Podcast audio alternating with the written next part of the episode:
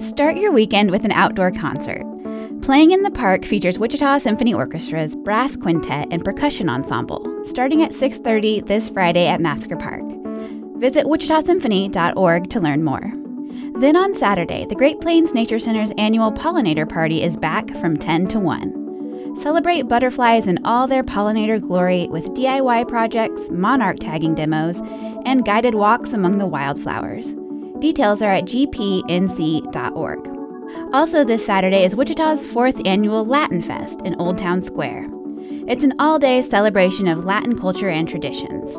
There will be live music, performances, authentic cuisine, and more from 11 a.m. to 11 p.m. Find out more at LatinFestICT.com. And on Sunday, Open Streets ICT returns to Douglas Avenue. From noon until 5, the street will be closed to motor vehicle traffic from Glen Street in Delano to Bluff Street in College Hill, freeing up space for all kinds of physical activities and street vendors. Five major hubs are spread along the four mile stretch.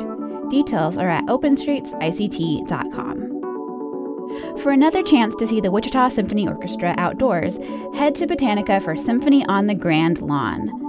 The family friendly all ages concert is Friday, September 30th. The music of the first half takes inspiration from the botanical surroundings, while the second half will transport you to Broadway and Hollywood. Tickets are at wichitasymphony.org. For KMUW, I'm Jordan Kirtley.